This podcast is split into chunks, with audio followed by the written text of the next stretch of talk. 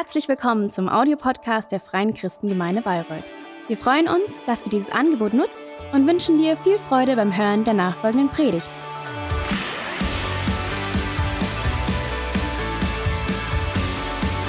Heute starten wir mit einer neuen Predigtserie.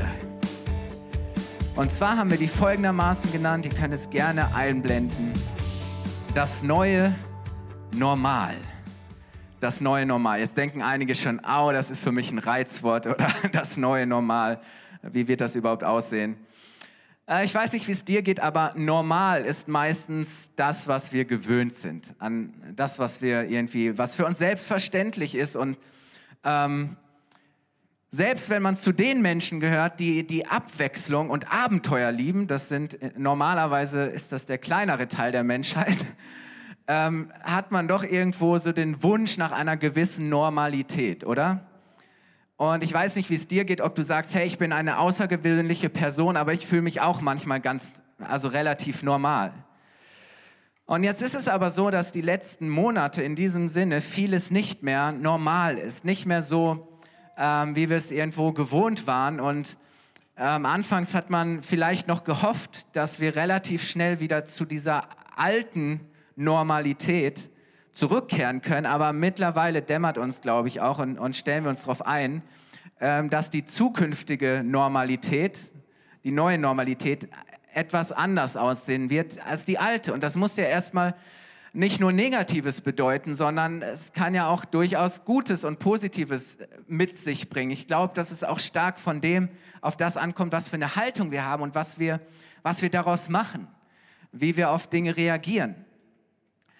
Und weißt du, dass das Neue ist meistens das, was wir noch nicht kennen. Das ist das irgendwo, was für uns manchmal schwierig ist. Das sind Erfahrungen, die wir noch nicht gemacht haben. Das sind vielleicht Orte, an denen wir noch nie gewesen sind. Das sind Umstände, die sich verändert haben und wir sagen, hey, irgendwie, das ist alles so neu und so anders. Aber weißt du, dass das Neue ist eigentlich normal, weil es passiert immer wieder Neues und es ist ein Gesetz der Natur und, und Gott hat es in die Schöpfung hineingelegt, dass Dinge sich immer wieder erneuern und auch erneuern müssen. Und weißt du, wenn du es wenn mal so genau nimmst, ist die Bibel eine Geschichte der Erneuerung, eine große Geschichte der Erneuerung, dass Gott nämlich seine Schöpfung erneuert und dass Gott dabei ist, etwas Neues zu verwirklichen. Es geht um einen Gott, der alles neu macht, der sich immer wieder neu zeigt, der immer wieder neu rettet, der immer wieder neu wirkt, immer wieder neu spricht. Und weißt du, wenn, wenn wir mit Gott leben und Gott in unser Leben hineinkommt, dann, dann leben wir in einem neuen Normal. Dann ist das, was vorher für uns normal war, bevor wir nicht mit Gott leben haben, ist nicht mehr normal, sondern nein, jetzt leben wir in einer neuen Normalität. Ich glaube, unser Problem ist oft, dass das, was für Gott normal ist und auch für uns jetzt als seine Kinder Realität, Wirklichkeit, Normalität sein sollte, es, ist, es nicht ist. Und deswegen wollen wir in den nächsten Wochen ähm, wirklich sagen, Herr, was ist das Neue, in das du uns hineinführen möchtest? Und ich bin mir so sicher, ähm, dass Gott etwas Neues für dich vorbereitet hat. Dass Gott etwas Neues in deinem Leben tut. Dass er auch Neues hat für uns als Kirche. Und ich weiß nicht, wie es dir jetzt damit geht, wenn ich sage, Gott will was Neues tun in deinem Leben. Gott will was Neues tun in deinem Leben. Wie reagierst du darauf? Bist du vielleicht eher unsicher und zurückhaltend und sagst, ah, ich bin mir gar nicht so sicher, ob ich das will? Wer weiß, was da auf mich zukommt, was da rauskommt, ob ich das kontrollieren kann? So, so sind wir ja manchmal so, ah, so da weiß ich, was ich habe, aber so das Neue, das Ungewisse. Ähm, bist du dir nicht sicher, ob du das überhaupt willst oder denkst du, ja, klingt schön und gut, aber hey, keine Ahnung, ob das wirklich realistisch ist, ob das möglich ist, dass Gott in meinem Leben nochmal was richtig Neues tut. Ähm, vielleicht denkst du auch, hey, ist das überhaupt nötig? So, ich bin eigentlich ganz zufrieden, wie es ist und ich komme klar. So, es ist nötig, dass Gott was Neues tut. Ich meine, das Neue kann auch unbequem sein. Vielleicht bist du aber auch ganz anders und sagst, hey, ich bin total neugierig, yes. Hey, was Gott wohl da für mich Neues hat. Ich bin gespannt. Oder vielleicht bist du sogar richtig begeistert und sagst, wow, yes, ich will was Neues. Ich warte auf was Neues. Ich bin so begeistert und, und ich, ich erwarte, dass Gott was Neues tut in meinem Leben.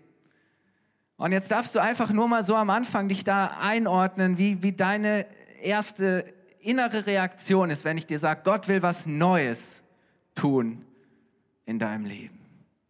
Gott will was Neues tun. Und ich bete, dass die nächsten Sonntage dir dabei helfen, in etwas Neues, das Gott für dich tun möchte, hineinzukommen.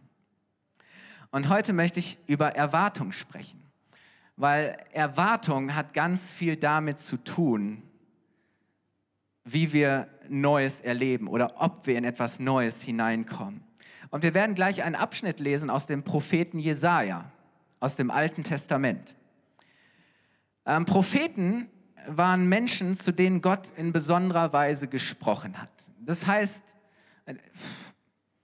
man kann nicht sagen, dass die irgendwie eine besondere Antenne oder einen besonderen Draht zu Gott hatten. Gott hat die einfach ausgewählt und gesagt, dir vertraue ich besondere Dinge an, zu dir spreche ich, dich lasse ich wissen, was ich vorhabe, dich weihe ich ein in meine Pläne.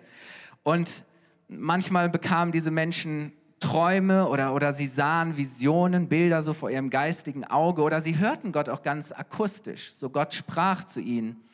Und wie ich schon gesagt habe, manchmal äh, hat Gott angefangen, ihnen die Zukunft zu zeigen. Ähm, Gott hat mit ihnen über das gesprochen, was er vorhat, was er tun wird. Ähm, manchmal hat Gott Versprechen gegeben. Manchmal waren das tröstende und ermutigende Worte, manchmal waren das aber auch ermahnende Worte.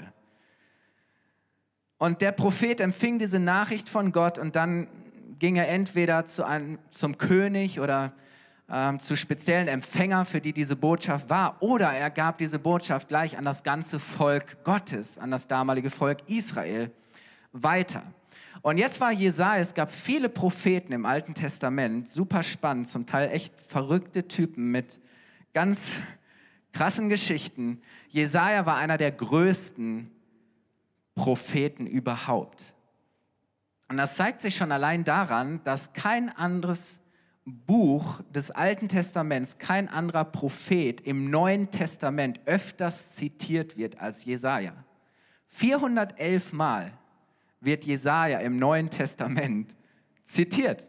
Jesus zitiert an ganz vielen Stellen Jesaja. Jesaja 53 spricht von, von dem Gottes Knecht, der kommen wird, der unsere Schuld trägt, der uns erlöst und rettet. Jesaja 61 zitiert Jesus und sagt, der Geist des Herrn ist auf mich, ich bin gekommen, um dieses und jenes zu tun. Jesaja war der Prophet und sein Name bedeutete, der Herr rettet. Der Herr rettet. Und sein Name war gleichzeitig auch sein Programm, weil die Message von Jesaja war Rettung. Errettung. Gott ist der, der sein Volk rettet. Das war sein Programm. Das war sein, das große Thema Rettung. Und Jesaja wirkte unter mehreren Königen. Es ging zum Teil, regierten die gar nicht so lange. Und unter anderem auch während der Herrschaft von König Hiskia. Und, und damals war so das Gebiet Jerusalem Israel war damals geteilt in das Südreich, das Nordreich. Und Jerusalem und dieses Nordreich wurden zu seiner Zeit von den Assyrern bedroht und dann auch erobert und unterdrückt. Das heißt, Israel lebte mal wieder in Gefangenschaft, mal wieder in Unterdrückung. Es war keine gute Zeit. Und Gott hatte das Volk davor gewarnt und hat gesagt, hey, kommt zu mir zurück, ich will euch helfen, aber rennt nicht anderen Göttern nach und geht nicht eure eigenen Wege, sondern kommt doch zu mir, vertraut mir. Ähm, und dass sie jetzt in dieser, in dieser Krise stecken, ist die Konsequenz und das Ergebnis davon, dass sie nicht auf Gott hören wollten. Äh, Gott hatte Jesaja schon gesagt: Hey, weißt du was? Du wirst zu dem Volk sprechen, aber ich sagte jetzt schon vorher, sie werden nicht auf dich hören.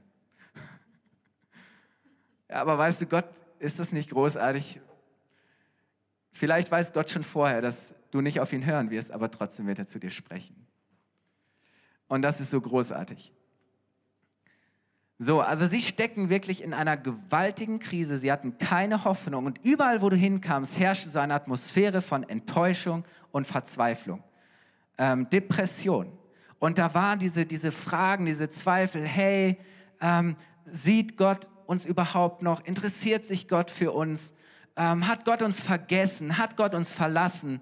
Ähm, wird Gott uns überhaupt wieder vergeben? Wird er uns retten? Wird er uns befreien? All diese Fragen. Ich weiß nicht, vielleicht steckst du manchmal auch in der Krise und stellst dir die gleichen Fragen und denkst, hey, wo ist Gott überhaupt? Und kann Gott mir noch vergeben? Und kann Gott mich aus dieser Situation rausholen? Kann er mich retten? Und mitten hinein in diese Krise kommt eine Botschaft von Gott. Und die wollen wir jetzt lesen durch Jesaja. Jesaja 43, Vers 15 bis 21. Zunächst mal, man meint, dass, dass es nicht nötig wäre, aber stellt Gott sich nochmal vor. Und er sagt dem Volk, wer er ist. Er sagt, ich, der Herr, bin euer Heiliger. Das heißt, ich bin das Kostbarste, das Wichtigste, das ihr habt, das Besondere. Ich bin der Grund dafür, dass ihr etwas habt, was kein anderes Volk, keine andere Nation hat. Ihr gehört zu mir. Ich bin euer Heiliger, der Schöpfer Israels, euer König. So spricht der Herr. Und nachdem Gott sich nochmal vorgestellt hat, erinnert er das Volk daran, was er da, dass er es damals aus Ägypten herausgeholt hat. Als der Pharao sie versklavt hat und sie geschrien haben und, und immer heftiger unterdrückt wurden, in dieser Sklaverei waren. Jetzt beschreibt Gott genau das.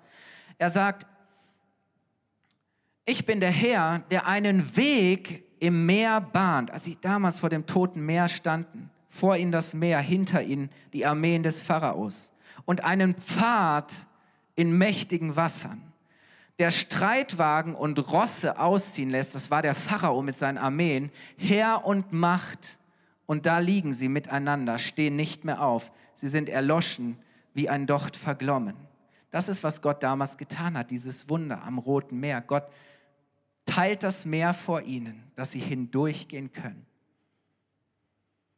Und er besiegt hinter ihnen die Armeen des Pharaos.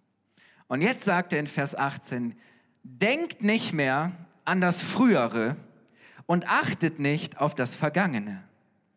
Siehe, ich wirke Neues. Jetzt sprost es hervor. Solltet ihr es nicht wissen oder seht ihr es denn nicht? Ich will einen Weg in der Wüste bereiten und Ströme in der Einöde. Die Tiere des Feldes werden mich preisen. Die Schakale und Strauße, das ist jetzt einfach ein Bild für die Schöpfung, weil ich Wasser gegeben habe in der Wüste, weil ich versorge. Und Ströme in der Einöde, um mein Volk zu tränken. Mein Auserwähltes, das Volk, das ich mir gebildet habe, damit sie meinen Ruhm verkündigen. Wow.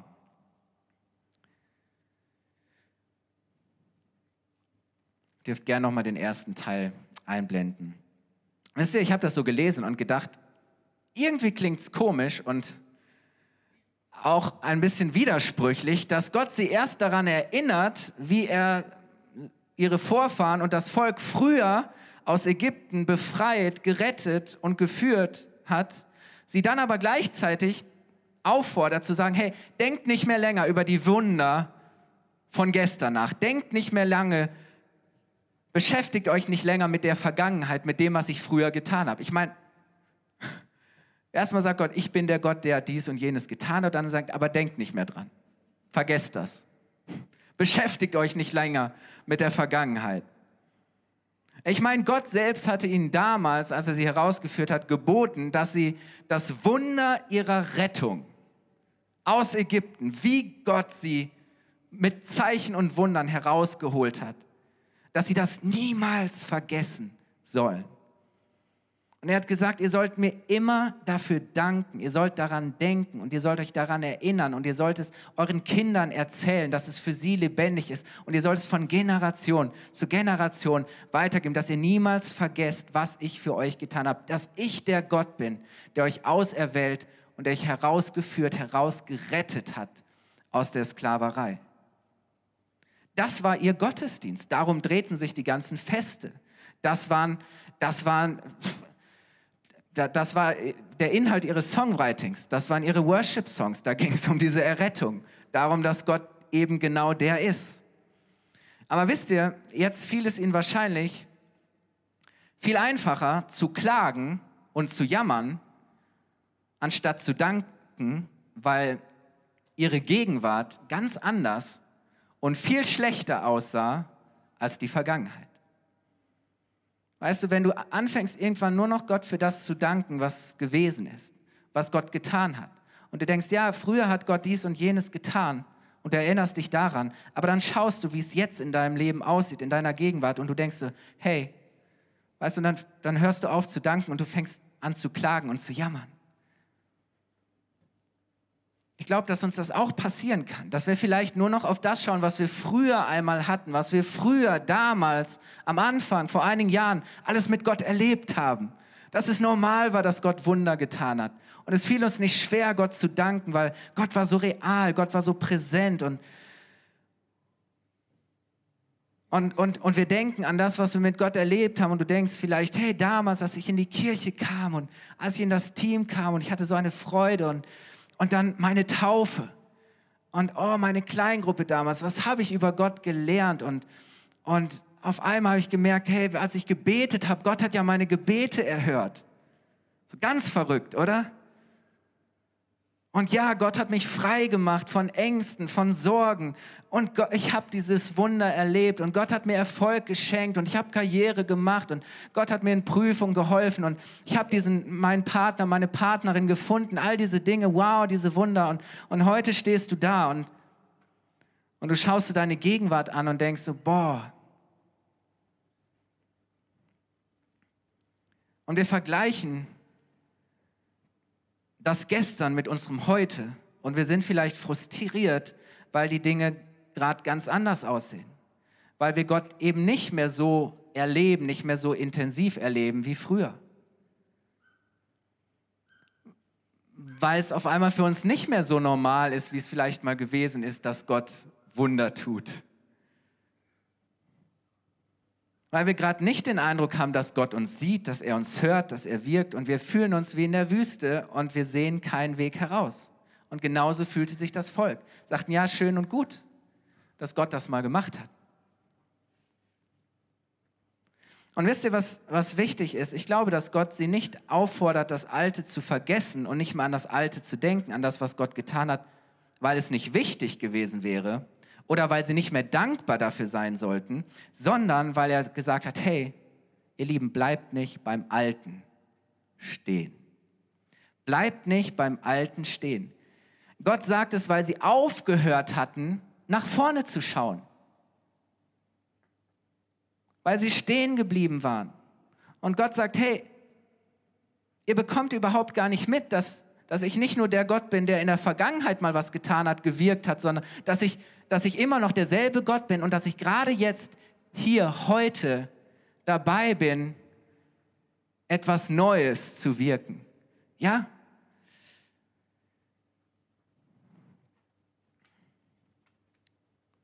Lass uns noch mal lesen Vers 19.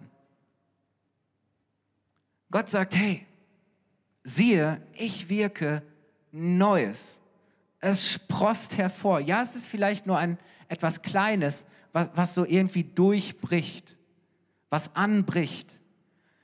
Und dann sagt er, solltet ihr es nicht wissen, seht ihr es nicht, erkennt ihr es nicht, ich will einen Weg in der Wüste bereiten und Ströme in der Einöde. Ich will wieder Wunder tun. Wisst ihr, was das Problem war? Und ich glaube, dass wir uns damit identifizieren können. Ihre Beziehung zu Gott lebte von den Erinnerungen der Vergangenheit, aber sie hatten keine Erwartungen für die Zukunft. Ihre Beziehung zu Gott lebte von den Erinnerungen der Vergangenheit, von dem Gott, den sie einmal erlebt haben, aber er lebte nicht mehr von Erwartungen für die Zukunft. Ja, er war der Gott von gestern, er war der Gott der Vorfahren, er war der Gott, der früher gerettet hat, aber er war nicht der Gott von heute. Er war nicht der Gott von morgen, nicht der Gott, dem sie für morgen vertrauten. Gott war für sie jemand geworden, der, der sie damals gerettet hat, aber nicht der, von dem sie erwarteten, dass er sie auch diesmal wieder retten würde. Und ich möchte dich fragen, erwartest du noch Neues von Gott? Erwartest du noch Neues von Gott, auch wenn du vielleicht schon ein alter Hase bist? Auch wenn du schon lange mit Gott unterwegs bist? Auch wenn du meinst, dass du das alles schon kennst und verstehst? Erwartest du noch Neues von Gott oder hängst du nur an dem Alten? Lebt unser Glaube mehr von, von Erinnerungen, von dem, was Gott mal getan hat, oder, oder, von Erwart oder haben wir Erwartungen?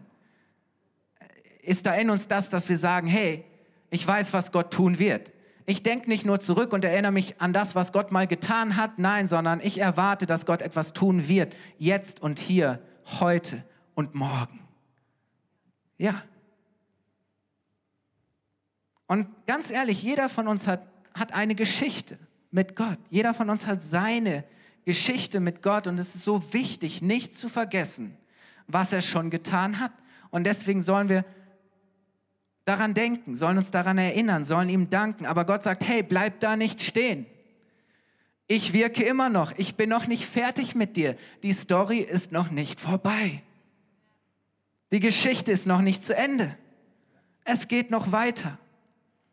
Ich wirke, ich rette, ich heile, ich befreie, ich versorge, ich segne, auch heute und morgen noch. Es ist nichts, was ich mal irgendwann in der Vergangenheit getan habe, was früher einmal normal gewesen ist und heute nicht mehr. Nein, ich bin derselbe Gott. Ich schreibe meine Geschichte. Ich bin der Gott, der wirkt. Ich bin der Herr der Schöpfung. Ich bin der Herr, der Erneuerung. Weißt du, und dann verstehe ich, es geht gar nicht um meine kleine Geschichte, sondern um Gottes große Geschichte vom, von dem, was er angefangen hat zu tun, was er jetzt wirkt und was er zu Ende bringt, was er verwirklichen wird. Es geht um Gottes Geschichte mit mir, mit uns, mit der ganzen Menschheit. Und weißt du, seine Geschichte hat vor uns angefangen. Und wir sind ein Teil davon. Und Gott ist noch nicht fertig mit uns und er hört auch nicht auf mit uns, sondern er macht weiter, bis alles erfüllt und verwirklicht ist, was er versprochen hat. Hey, weißt du, dass, dass Rettung und dass die Geschichte Gottes nicht etwas ist, was irgendwann mal aufgehört hat mit Jesus, sondern dass es etwas ist, wo, worin wir voll drinstecken. Gott ist immer noch voll dabei zu wirken. Gott ist immer noch voll drin dabei zu erneuern. Gott ist immer noch dabei, Errettung zu verwirklichen. Gott ist immer noch dabei, so wie es, weil er immer noch in der, weil wir immer noch Teil der Geschichte sind, zu versorgen und zu retten und zu heilen und zu segnen. Gott ist derselbe. Er ist der Herr der Geschichte, der Herr der Schöpfung. Er ist der Treue. Er ist der Gegenwärtige, der Unveränderliche. Er ist der Gott der Verheißung und er ist der Gott der Erfüllung.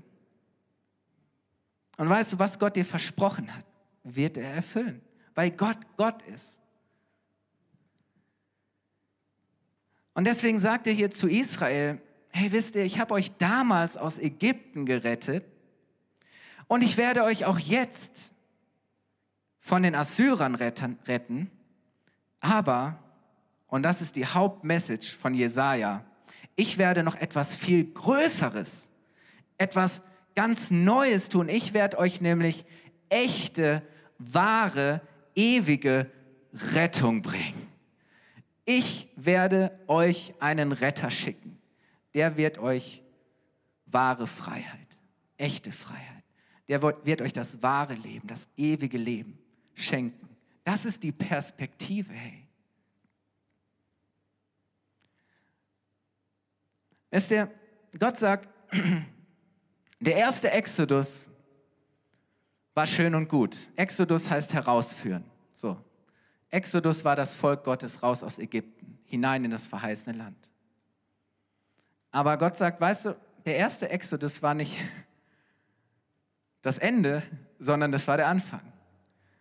Und wo ich dabei bin, was ich gerade tue, ist, dass ich hier dabei bin, den zweiten Exodus zu verwirklichen. Nicht nur Israel, euch herausholen, das ganze Volk, sondern ich will die ganze Menschheit, ich will die ganze Schöpfung herausholen. Das ist der Exodus, das ist die Bewegung Gottes, das ist die Erfüllung von dem, was Gott versprochen hat. Und glaub doch mal, dass wenn du Teil davon bist, Teil dieser Geschichte, dass Gott noch mehr tun möchte in deinem Leben und durch dich. Und deswegen möchte ich dir sagen heute Morgen, es gibt mehr. Es geht weiter. Bleib nicht stehen, wo du bist.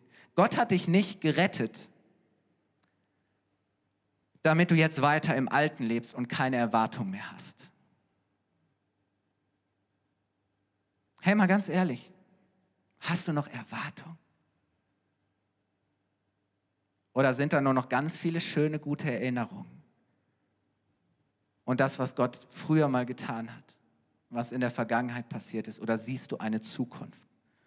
Siehst du, dass Gott das, was er versprochen hat, verwirklichen wird? Hast du Träume und Visionen? Hast du die Erwartung, dass Gott etwas Neues tut, dass er dich in etwas Neues hineinführen wird? Und Gott sagt hier in Jesaja 43, wisst ihr was, ich bin schon dabei, das passiert schon. Das, ich bin schon dabei, das zu verwirklichen. Und, und er sagt, und deshalb wird die Schöpfung mich loben. Deswegen wird die Schöpfung mich preisen. Gott sagt, wenn ihr es nicht macht, sagt Jesus später dann, wenn ihr es nicht macht, dann machen es die Steine. Dann werden die Bäume es machen. Aber die Schöpfung wird mich preisen, weil ich der bin, der diese Schöpfung erneuern wird. Weil ich der bin, der etwas Neues schafft. Und lass uns lesen nochmal Vers 20 und 21 und damit komme ich schon zum Schluss. Gott sagt, ich will einen Weg in der Wüste bereiten und Ströme in der Einöde. Und jetzt kommt es, die Tiere des Feldes werden mich preisen. Die Schakale und Strauße, weil ich Wasser gegeben habe in der Wüste und Ströme in der Einöde und weil ich mein Volk tränken, mein Auserwähltes, das Volk, das ich mir gebildet habe, damit sie meinen Ruhm verkündigen. Weißt du, Lobpreis richtet sich nicht nur auf das, was Gott schon getan hat. Lobpreis ist nicht nur Erinnerung. Zu sagen, ja Gott, du hast mich erlöst und du hast mich gerettet und du hast Wunder getan. Lobpreis ist nicht nur, dass wir die großen Taten, Wunder Gottes preisen und loben und ihm für das danken, was er schon getan hat. Nein, nein, Lobpreis ist so viel mehr. Lobpreis ist genauso auf das gerichtet, was er noch tun wird. Lobpreis ist nicht nur an das zu denken und für das zu danken, was er schon, was er bereits getan hat, sondern es ist ihm schon jetzt für das zu danken, was er noch tun wird. Es ist nicht nur Erinnerung, sondern es ist Erwartung. Lobpreis ist zu sagen, danke Gott nicht nur für die Wunder von gestern, nicht nur für die Rettung von gestern, sondern danke schon jetzt für die Wunder von morgen. Gott ist kein Gott des Alten, des Vergangenen, sondern er ist ein Gott des Neuen, des Zukünftigen. Und weißt du, der Gott der Vergangenheit ist auch der Gott der Gegenwart und er ist auch der Gott der Zukunft. Der Gott deiner Vergangenheit ist auch der Gott deiner Gegenwart und er ist der Gott deiner Zukunft. Der Gott, der früher Wunder in deinem Leben getan hat, möchte jetzt Wunder in deinem Leben tun und er wird Wunder tun. Weil Gott ist noch nicht am Ende. Gott ist noch nicht fertig. Der Gott der Vergangenheit ist auch der Gott der Gegenwart und der Zukunft. Er ist, er war, er ist und er bleibt der Waymaker. Ja, da wo du keinen Weg siehst, schafft Gott einen Weg. Weißt du, Gott hat gestern gerettet und er rettet heute. Und ich sag dir was, Gott wird auch morgen retten. Gott hat dich gestern versorgt, er versorgt dich heute. Und weißt du was, er wird dich auch morgen versorgen. So wie Gott früher in deinem Leben etwas geheilt hat, will er dich auch jetzt heilen und will er dich morgen heilen. Und weißt du, deswegen hör auf, dich nur zu erinnern an das, was mal gewesen ist und was mal war. Und fang an wieder zu sagen, Herr, ich bin voller Erwartung. Und ich fange schon jetzt an, dir für das zu danken, was du tun wirst. Und weißt du, Gott tut das immer wieder neu. Das wird nie alt. Er tut es immer wieder neu. Er wirkt immer Neues. Das Neue ist normal. Gott ist ein Gott der Erneuerung. Das Neue ist normal. Das Neue ist normal. Wisst ihr, wenn, und ich kenne das ja auch so, aber wir gewöhnen uns so schnell an das Alte und wir sind auch so schnell zufrieden mit dem Alten und damit, dass die Dinge so sind, wie sie irgendwie schon immer waren. Aber Gott sagt, nein, ich will was Neues tun. Ich will was Neues tun. Und deswegen hab Erwartung. Darf ich dich einladen, aufzustehen? Ich möchte beten zum Ende.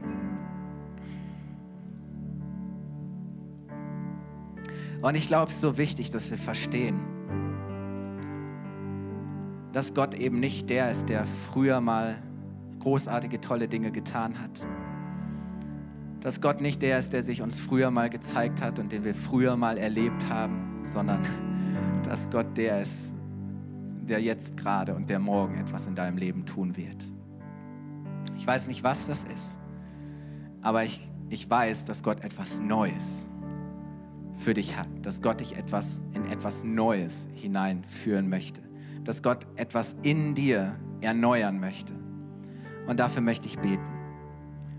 Lass uns die Augen schließen und lass uns unsere Herzen öffnen dafür, dass Gottes Geist jetzt hineinkommt und dass er etwas Neues in uns hervorbringt dass er etwas Neues erweckt, dass er uns die Augen öffnet, dass wir, dass wir das Neue, das Gott tun möchte, in unserem Leben, in unserer Familie, an unserem Arbeitsplatz, in unserer Kirche, in dieser Stadt, dass wir das sehen und erkennen und dass wir schon jetzt anfangen, ihm zu danken und zu loben für das, was er tun wird.